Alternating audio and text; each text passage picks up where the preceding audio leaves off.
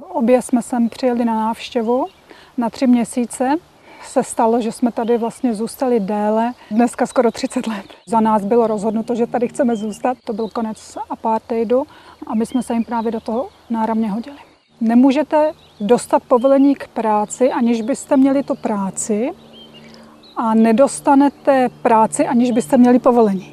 Mnoho bílých lidí to vidí, že tady není uplatnění pro ně a pro jejich děti. Země se pohybuje k horšímu. Pokud se podíváme třeba na kriminalitu, tak ta se tady zvyšuje. Máme takzvané BEE, Black Economic Empowerment, což je upřednostňování občanů černé rasy. Slovo černoši je naprosto výstižné, protože jsou to lidé s černou kůží, tak jak když nám někdo řekne, že jsme běloch, tak se taky nerozčilujeme. Klasika, když chceš z vlky žít, musíš s nimi víti, tak eh, musíš se buď přizpůsobit, anebo odejít. A já jsem přišla sem, ne oni za mnou. Proč by teda Evropa měla pomáhat Africe, proč tedy nepomáhá Afrika Evropě? Afrika je jedna z nejúrodnějších půd vůbec na světě. Proč je tady chudoba? To byl organizovaný zločin z banky, protože jsme v bance vybírali peníze. Tady se samozřejmě procházet eh, po setmění nejde. Já jsem se rozhodně dobrovolně přepadnout nenechala. Toho jsem zabít nemusela. Ten zážitek bude silný. Takovouhle lekci jsem ještě nikdy nedostal. Jako.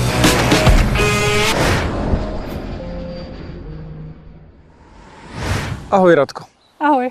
My jsme se seznámili před 14 dny, my jsme na tvém pozemku zasadili na cestě s Tatrou kolem světa památeční strom, koralovník. Krásně kvete už. Už kvete. Povídali jsme si mm, a přišla se jako hodně, hodně zajímavá a inspirativní, takže jsme se domluvili, že uděláme krátký rozhovor, nebo dlouhý rozhovor. Uvidíme, jak to půjde, jestli bude krátký nebo dlouhý. Uh, jak se jmenuješ, kolik ti je? Já se jmenuji Radka Hejmalová Milár a je mi 53 let. Jak se tomu stalo, že jsi se ocitla v Africe? Já jsem do Afriky přijela, to bylo ještě s mojí sestrou na konci roku 1992, takže počítejme 1993. A původně jsem sem přijel, nebo obě jsme sem přijeli na návštěvu na tři měsíce. No a potom se stalo, že jsme tady vlastně zůstali déle a déle je dneska skoro 30 let. Takže od té doby seš, seš tady a ani jednou si nebyla v České republice? Byla, já do České republiky jezdím velice často. Jezdím jednou za rok, ale naposledy jsem teda byla v lednu 2020 a díky tomu, že se teď nemůže cestovat, nebo, nebo je cestování velice omezené, tak od té doby jsem nebyla. A jaké byly tvoje začátky eh, v Jihoafrické republice v tom 93. roce? Začátky si myslím, že jsou vždycky těžké, ale ono se na ně potom rychle zapomene. My, když jsme sem přijeli, tak jsme vlastně si museli požádat, když jsme se teda rozhodli, že tady chceme zůstat, nebo když za nás bylo rozhodnuto, že tady chceme zůstat, tak jsme si museli požádat o povolení k práci. Jenomže tenkrát to bylo tak, že nemůžete dostat povolení k práci, aniž byste měli tu práci a nedostanete práci, aniž byste měli povolení. Takže jsme museli najít nějakou firmu, která nás zaměstná bez toho, abychom měli povolení k práci a potom jsme si až o ně žádali. A takže kde jsi pracovala, co jsi dělala, co jsi našla? My jsme původně pracovali v továrně na šití sedadel do Audi, do automobilu Audi. A to byla právě ta jediná firma, která nás tady zaměstnala. A e, já jsem tam pracovala rok, než se mi vyřídilo právě to potvrzení k práci a potom povolení k trvalému pobytu. A potom, potom jsem dala výpověď. Takže to byla manuální, spíš podřadná práce, když to tak jako vemu, nebo? Byla to, byla to dělnická práce, sezení za e, s čicím strojem 8 až 10 hodin denně a šití. A kolik si tenkrát měla výplatu na hodinu nebo mzdu? Tenkrát to bylo 7 randů na hodinu. A což v dnešní době by to bylo asi 10 korun? Dneska je přepočet 1,5, mm-hmm. takže bylo by to 12, No tak nějak. Ne, 10, máš pravdu, 10. Byla jsi tam no, sama, jako běložka, nebo, nebo My jsme tam byli za sestrou. Uh, jo, takže samotný dvě? Musíte si uvědomit, že se psal rok 1993 a to začalo, vlastně Mandelu pustili z vězení v roce 1992, čili to byl konec apartheidu a e, zdejší úřady potřebovali ukázat, že také bílí pracují v e, továrnách a za stroji, nejen, že si sedí doma a užívají si krásy Afriky. A my jsme se jim právě do toho náramně hodili. Kolik vás tam bylo v té fabrice těch eh, bílých na tady té dělnické úrovni? Hmm, my dvě s Petrou, eh, ještě tam byla jedna eh, jihoafrická holka a potom jsme měli vedoucí týmu, ta byla taky bílá. Když jsi tady 30 let v Africe, jak Ještě to, to není úplně 30, ale dobře, počítejme 30. Počítejme 30. Tak od toho šití těch sedaček, eh, jak to dál postupovalo? Jestli bys to mohla, chtěla zrekapitulovat? No, já jsem povoláním lingvista, já jsem studovala jazyky. Když jsem přijela do Jižní Afriky, tak jsem měla vystudovanou Němčinu a ruštinu. A eh, v Jižní Africe jsem si potom, po té, co jsem přestala šít sedadla pro Audi, tak jsem si dostudovala eh, angličtinu. A potom jsem začala pracovat, tam je ještě dlouhý skok, kdy jsem pracovala v různých jiných profesích, ale potom jsem se dostala ke své původní profesi a to je lingvista, takže tlumočnice, překladatelka a to dělám už téměř 20 let. Navštívila si okolní státy tady v Africe? Ano, navštívila jsem skoro všechny státy. Nenavštívila jsem Namibii, ale zbytek ano. Takže Svazijsko, dneska království Eswatiny, Botswanu, eh, Zambii, Zimbabwe. To jsem všechno navštívila. Mozambik, Mozambik Lesoto? taky. A Když porovnáš tady ty všechny země a jeho Africkou republiku, dá se to porovnat, eh, kde, kde je líp, kde je hůř podle tvýho úhlu pohledu? No, podle toho, jaká kritéria. Jaká kritéria ses cí- nastavíš. Kde se cítila líp? Nebo jestli se někde cítila hůř, anebo líp? Jaký jsi měla pocity z těch zemí? Já vzhledem k tomu, že jsem si zvykla na Jihoafrickou republiku, tak e, mám nejlepší pocit, nebo pocit domova asi, by se to dalo nazvat v Jihoafrické republice. Ale samozřejmě srovnávat životní úroveň nebo podle různých kritérií se dá jinak. Seš tady 30 let, takže určitě můžeš porovnat, jak se ta země vyvíjela a jak se, jak se měnila. Eh, Postřehla jsi něco? Nebo byly tady nějaké chvíle, kdy, to, kdy se tady cítila moc dobře, byly tady chvíle, kdy se cítila hůř? Já jsem vlastně přijela už do svobodné Afriky, dalo by se říct. Eh, Takže já jsem tady nikdy nezažila mm, takovéto oddělování. Žiješ tady 30 let, vnímáš, že ta země se z tvýho úhlu pohledu mění k lepšímu nebo k horšímu? Zase podle toho, z jakého úhlu pohledu to berete. Pro místní obyvatele myslím si, že ti jsou přesvědčeni o tom, no, nebo někteří jsou přesvědčeni o tom, že země se eh, pohybuje k lepšímu, někteří jsou přesvědčeni, že země se pohybuje k horšímu.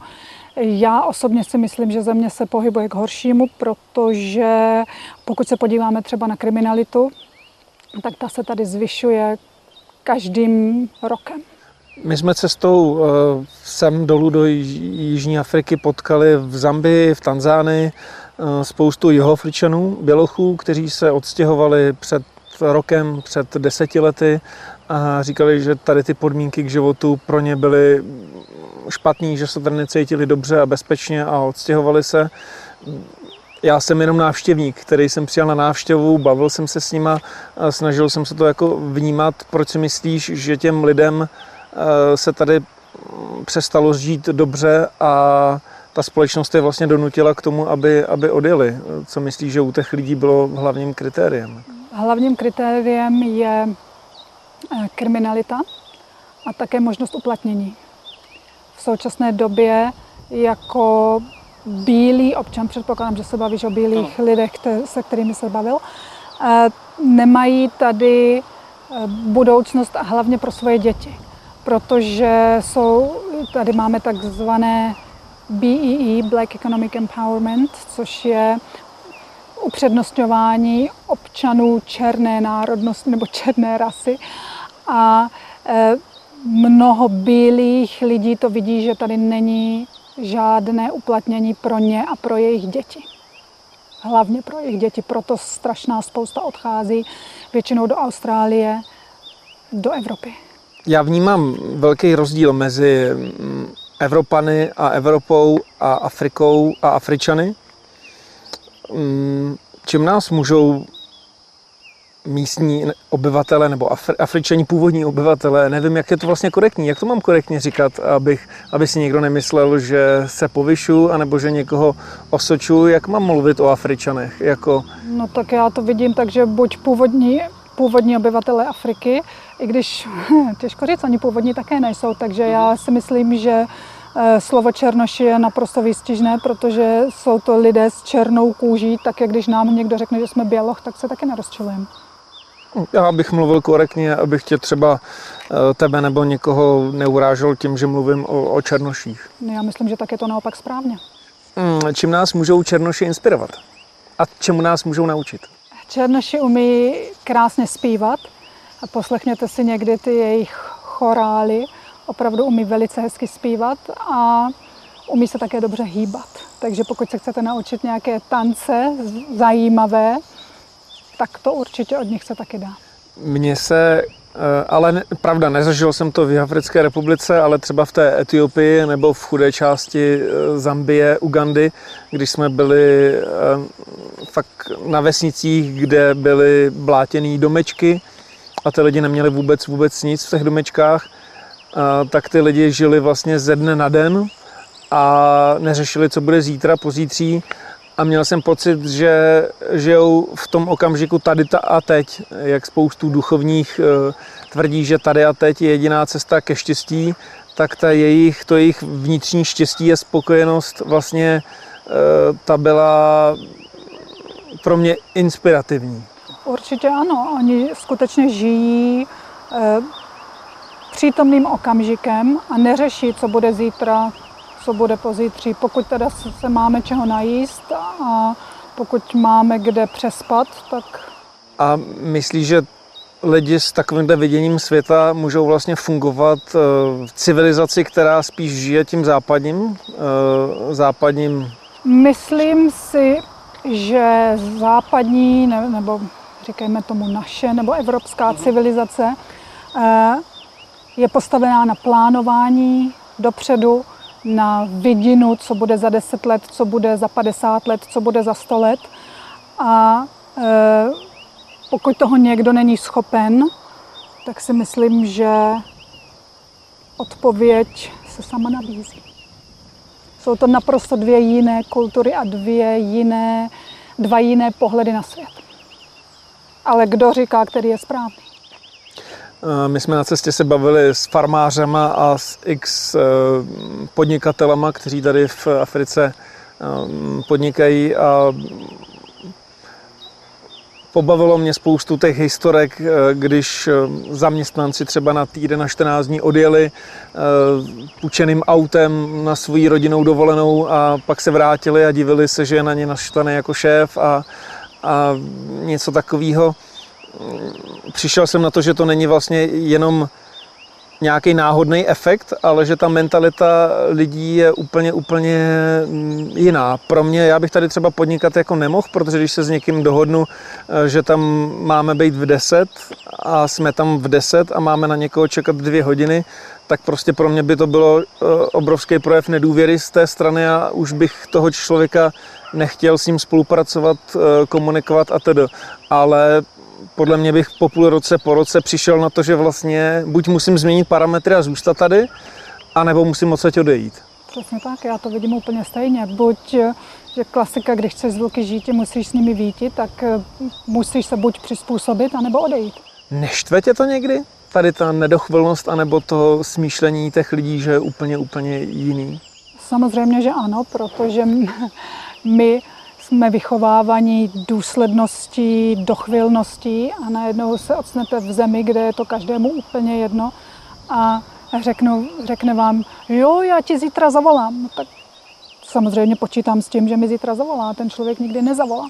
Takže na to si musíte zvyknout, že tak stejně jako když vás pozdraví a zeptají se vás hello, how are you, ahoj, jak se máš, tak to není začátek konverzace, ale součást toho pozdravu. Musíte si taky na to zvyknout. Když, když vás tady někdo pozdraví a zeptá se vás, jak se máte, tak jako správný Čech začnete, a včera jsme byli s naší Tatrou a je to vůbec nezajímá, to je součást pozdravu. Samotné ahoj není pozdrav, to je ahoj, jak se máš. Tak takhle stejně je to z dochvilnosti. Musíte si zvyknout, že prostě já ti zítra zavolám, znamená, že vám nikdy nikdo nezavolá. A že musíte zavolat vy. Co děláš pro to, aby si se tady toho ne, nezbláznila, ale aby ti to nezhoršovalo náladu? Mě by to třeba občas štvalo. Přesně to, co říkáš. Buď, buď se s tím nějak vyrovnáš a zvykneš si na to a prostě po, když se ti dostane po desáté nebo po patnácté, tak si řekneš, aha, tak to znamená, že když mi někdo řekne, že mi zítra zavolá, tak mi nezavolá a musím buď zavolat já, anebo se smířit s tím, že mi nikdo nezavolá. Prostě přizpůsobit se situaci. Přizpůsobit se kultuře, do které se přišla. Já jsem přišla sem, ne oni za mnou. Dobře, kolik lidí v Čechách má příležitost si povídat s někým, kdo žije mimo Českou republiku déle než 30 let. A v Jihoafrické republice. Každý si o Africe myslí, eh, má spoustu předsudků, jak to tady je, jak to tady není, že se musí posílat peníze, aby se ty lidi tady měli eh, dobře a že má eh, dělat nějaký dobrý věci kvůli tomu, aby... Když se ptám někoho, co děláš dobrýho pro to, aby svět byl lepší, tak ona hnedka mě začne vyprávět o tom, že posílá do Afriky peníze.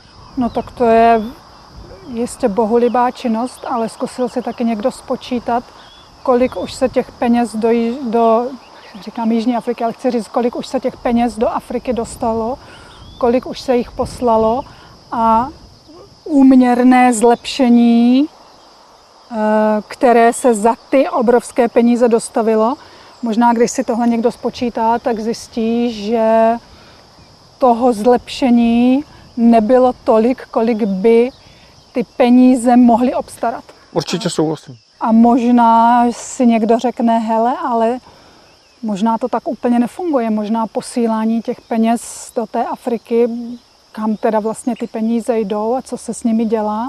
A pokud teda jdou tam, kam já je posílám a nic se nezlepšilo, no tak má nějaký smysl posílat je dále. A jak e, nejlépe pomoct Africe teda?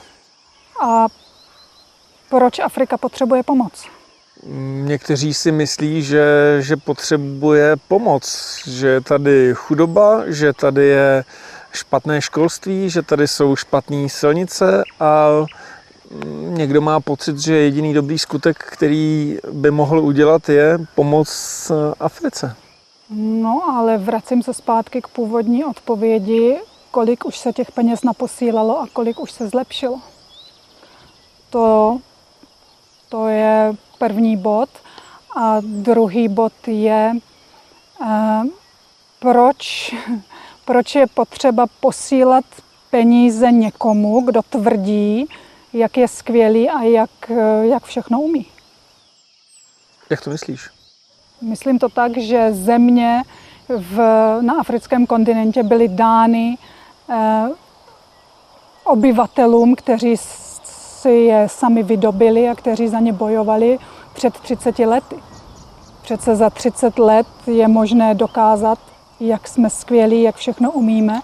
A pokud tedy je tohleto pravda, tak by celá Evropa se měla dívat na Afriku, co všechno dokázali když bych chtěl člověk eh, v České republice nějak pomoct, tak eh, myslíš, že by neměl pomáhat Africe?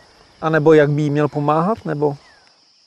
Pokud vycházíme z eh, rovnice, že jsme si všichni rovní, tak proč by teda Evropa měla pomáhat Africe? Proč tedy nepomáhá Afrika Evropě? Přece pokud jsme si všichni rovní, tak my pomáháme vám, my pomáháme vám. Tak eh, argument by byl, eh, je tady obrovská chudoba. No, ale proč ta chudoba tady je? Afrika je jedna z nejúrodnějších půd vůbec na světě. Proč je tady chudoba? Teď tady roste úplně všechno. Proč je tady chudoba? Je pravda, že vlastně v Pretorii se našel snad největší diamant na, na světě. Ten se našel v Kimberley. A v Kimberley, kde, je, kde jsou diamantové doly, ne, není to v Pretorii. A je to Cullinan, největší diamant na světě. A ano, našel. A, a není to tak, že ty bílí, kteří sem přišli, tak vlastně eh, všechny ty nerostné bohatství a všechny ty úrodné půdy a všechny ty věci, které mohli vydělat, tak vlastně ukořistili, vyrabovali a, a vlastně teďka už tady není nic, z čeho by mohla mít ta Afrika nějaký profit? No a myslíš si, že ty diamanty tady byly ještě předtím, než ti bílí přišli, anebo se tady objevili až s těmi bílými? Tak uh, oni na to neměli ty technologie, ale asi jo, ono se to dá vykopat asi uh, i v tom Kongu. Diamanty byly na zemi, diamanty jsou tady na plážích, diamanty tady byly. Čili mohly být využity dávno předtím, než ti bílí sem přišli. Diamanty zcela jistě nejsou mladší než objevitelé Afriky, kteří sem přišli.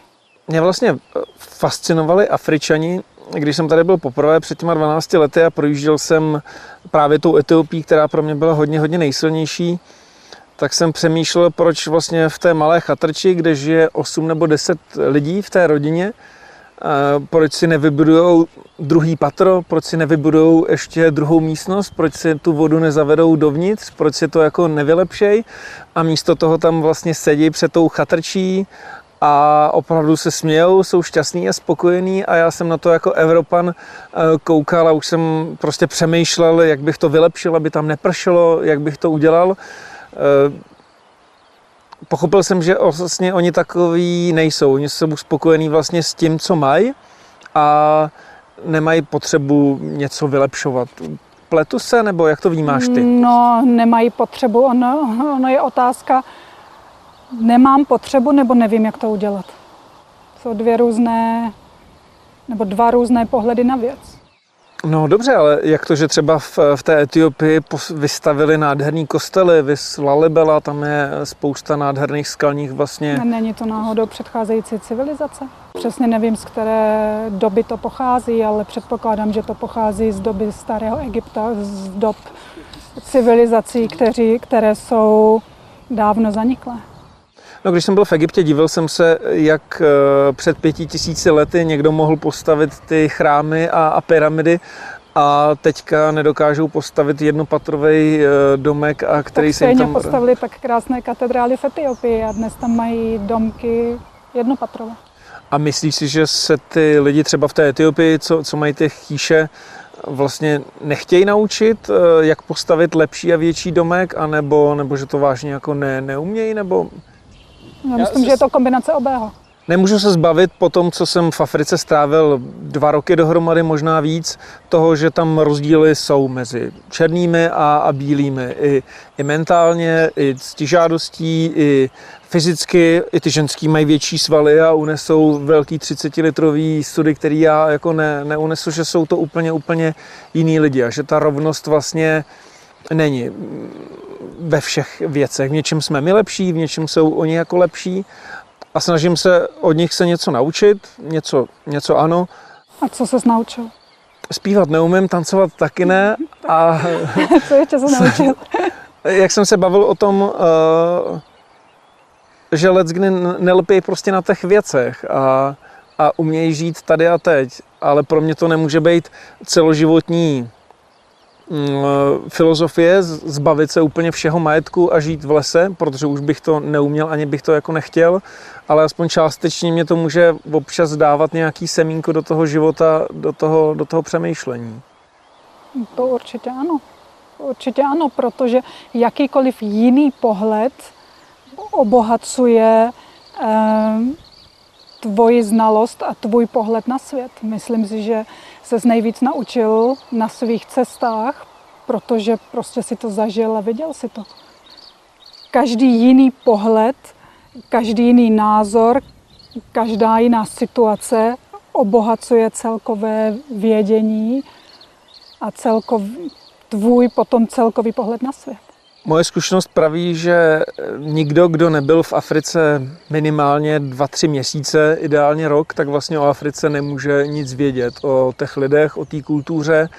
A často spoustu lidí v Evropě mluví o tom, jak by to mělo být, jaké to je, ale o té Africe vlastně nic neví. Jde se dozvědět o Africe něco, aniž bych tady byl? Tak záleží na tom, z jakých zdrojů to mám. Pokud, pokud čtu knihy, které napsal někdo, kdo tady v Africe je, a nebo se dívám na pořady s, s lidmi, kteří o té Africe už vědí a jsem ochoten přijmout jejich názor, tak potom ano. Nemusím zase všechno zažít já sám nebo já sama, abych si udělal nějaký názor. Stačí mi zprostředkovaná informace. Ale v každém případě musím tu informaci chtít a musím ji hledat ať už z první ruky, jako teda ty cestuješ, anebo někdo, kdo se snaží nebo čte knihy a dívá se na pořady, ale nikdy tady nebyl, ale prostě jde o to, že tu informaci chci. To je podle mě to hlavní. Pokud informaci nechci, tak ani nevím, že existuje. Když mm, porovnáš evropskou ženu a africkou ženu nebo černou ženu. Já tam vnímám obrovský rozdíly. Jak to vidíš ty? Ty, ty role v té rodině e, Myslíš africkou ženu domorodého obyvatelstva? Ano, černovšku, teda černou. Dobře, ale tak jsou dnes černošky, které žijí v oblastech bílých, jezdí si v Mercedesu. E, myslíš původní jihoafrickou ženu z jihoafrické vesnice? Ano tak původní jihoafrická žena v jihoafrické vesnici nebo africká žena v africké vesnici má za úkol postarat se o rodinu, rodit děti a starat se o dům. V Etiopii, v Etiopii na starosti žena měla postavit dům. Ano, a... i, i africké ženy a... pracují tvrdě. Mně to přišlo, že eh, v té Etiopii nebo v těch zemích, kterými jsme projížděli, eh, ty ženy dělaly mnohem, mnohem víc než eh, muži. A muži většinou seděli, nedělali nic nebo popíjeli a i na stavbě makali ženy i u silnice, makali ženy u toho, ještě se starali o děti a nosili, nosili vodu. Eh, přišlo mě to hrozně nevyvážený, nevyrovnaný.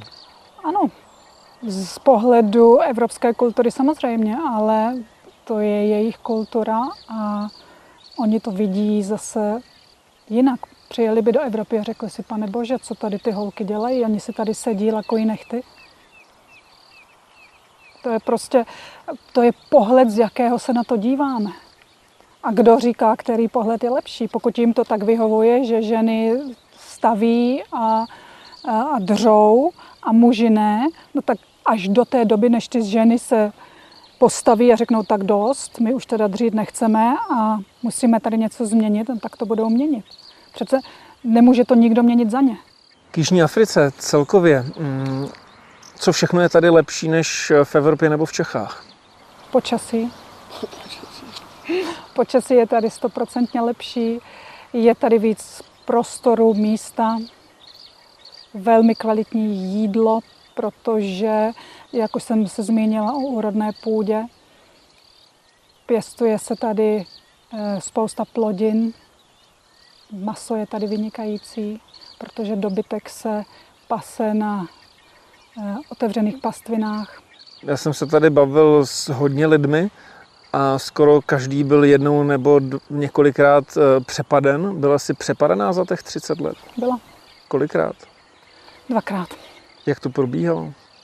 Jednou jsme byli s manželem ehm, obětmi organizovaného zločinu, kdy nás přepadli ozbrojení,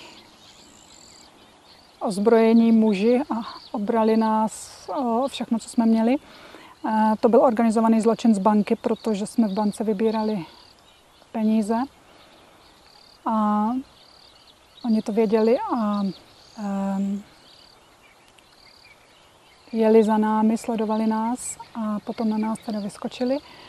Obrali nás o všechno a potom po druhé jsem byla v centru Johannesburgu a skočili tam na mě tři černoši a strhali mi řetízek z krku a chtěli kabelku, kabelku jsem ubránila a dvakrát se mi to stalo. Znáš někoho, komu se to ne- nestalo? Jako Ano. Mhm. Mám. Ale postřeh jsem, že, že s tím člověk prostě musí počítat, že se mu takovéhle věci přihodějí. Já jsem s tím nepočítala a bylo to velice nepříjemné. Jaký je to žít v zemi, kde se ti tady to stane už po druhý? Jaký je to pocit tady jezdit autem nebo eh, chodit do banky? Pro mě by to bylo trauma. Je, je to,